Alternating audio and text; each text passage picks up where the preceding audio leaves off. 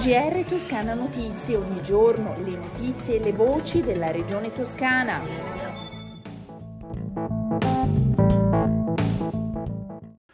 Ascoltatrici e ascoltatori, un saluto. Questa è l'edizione odierna del GR Toscana Notizie. È iniziata la seconda giornata di votazioni per eleggere il 13° Presidente della Repubblica. Il Parlamento è convocato in seduta comune, integrato dai 58 delegati delle regioni. Tra i grandi elettori anche il presidente della regione toscana Eugenio Giani, che nell'attesa del voto presidenziale ha partecipato alla conferenza delle regioni sulla sanità. Ascoltiamolo. Si è svolta oggi, prima che iniziasse il voto nel Parlamento per il Presidente della Repubblica, un'importante riunione dei Presidenti delle Regioni, una riunione in presenza, come in questi mesi poche volte abbiamo potuto fare causa il Covid, che ha consentito di mettere a punto richieste forti delle Regioni sul Governo. Innanzitutto una semplificazione in quello che sono i livelli di procedure burocratico-sanitarie che hanno finora caratterizzato. Ad esempio è inutile dipingere le regioni di giallo e arancione quando in realtà la vera differenza è fra la situazione di mobilità che caratterizza le nostre comunità, le nostre regioni e quello che significa il sacrificio alla mobilità con la zona rossa.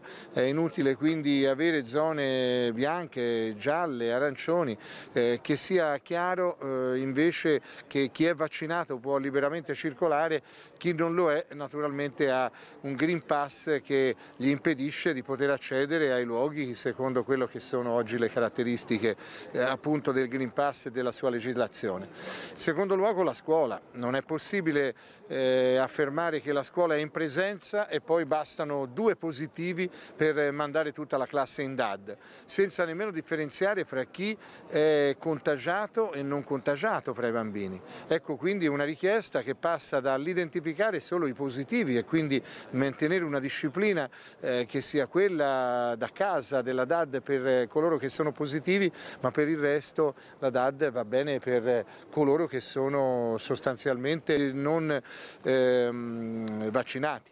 Penso che questa semplificazione sulla scuola arricchisce quello che è il profilo di vita della comunità nel momento in cui si deve ben evidenziare la libertà di movimento di quelli che sono le persone che si sono vaccinate anche nella più tenera età, dai 5 agli 11 anni. La scuola significa quindi regole chiare e contemporaneamente superamento di tutto quello che è l'architrave che porta anche presidi a agire in modo diverso da una scuola all'altra. Noi abbiamo anche avuto l'idea di misure strutturali per quanto riguarda la sanità, misure strutturali a partire da quello che deve essere una disciplina, una regolamentazione dell'accesso alle professioni sanitarie. Non ha più senso parlare di numero chiuso, ad esempio, è una posizione nel documento delle regioni che è forte, come la possibilità per le regioni di assumere direttamente i nuovi medici che si propongono come medici di famiglia, perché quando costruiremo con quello che è il recovery fund le case di comunità o gli ospedali di comunità, il personale che vi opera è giusto sia personale che è dipendente di quello che è il sistema sanitario regionale e nazionale. Insomma, un'impostazione che tende a sintetizzare in 3 aspetti la richiesta delle regioni al governo che prenderà posizioni. Semplificazione, scuola in presenza ma veramente in presenza, senza tutte le norme che oggi poi con molta facilità mandano in DAD, e una visione della riforma sanitaria che possa consentire di avere alle regioni sempre più la possibilità di sviluppare una politica che è quella che ha sostenuto vaccinazioni, cure e intervento in contrasto alla pandemia, che sono state operate attraverso una legislazione statale, ma poi operativamente chi ha pensato a mettere su una macchina efficace sono state le regioni. Cambiamo argomento, parliamo ora del giorno della memoria che si celebrerà questo giovedì 27 gennaio. Come ogni anno, organizzato dalla Regione Toscana, sarà un momento di riflessione e di confronto con le studentesse e gli studenti delle scuole toscane e avrà al centro le storie delle persone discriminate, deportate e perseguitate dal nazifascismo. Il meeting, organizzato da Regione Toscana e Fondazione Museo della Deportazione e della Resistenza in collaborazione con Fondazione Sistema Toscana e Ufficio Scolastico Regionale nell'ambito di Giovani Sì, come lo scorso anno, si svolgerà a distanza presso il Cinema Teatro La Compagnia di Firenze, a cui si collegheranno in streaming da centinaia di scuole della Toscana e dove giovedì prossimo, giorno della memoria, si susseguiranno testimonianze, musica, video per raccontare deportazioni e persecuzioni di ebrei, rom e sinti, omosessuali, disabili e malati psichiatrici, oppositori politici e soldati italiani internati. Protagonisti i ragazzi e le ragazze delle scuole toscane. Ascoltiamo l'assessora alla cultura della memoria Alessandra Nardini proprio sul ruolo delle scuole nella giornata della memoria. Scolastico regionale che con noi collabora sempre su questi temi. Arriviamo a questa mattinata dopo aver puntato anche sulla formazione anche quest'anno di docenti rispetto a questi temi, perché è da lì che crediamo si parta. Voglio ringraziare anche tutta la squadra di Giovani Sì, il progetto regionale per l'autonomia dei giovani con cui abbiamo organizzato questa iniziativa, Fondazione Sistema Toscana, e tutti coloro che ci hanno permesso, a partire da Ugo Caffaz, che è l'anima e continua a essere l'anima di tutte le politiche che mettiamo in campo in materia di memoria, per il contributo straordinario. E questa mattinata è resa possibile grazie al contributo determinante della Fondazione Museo della Deportazione e della Resistenza, che con la sua direttrice Camilla Brunelli ha curato appunto anche il programma di questa edizione.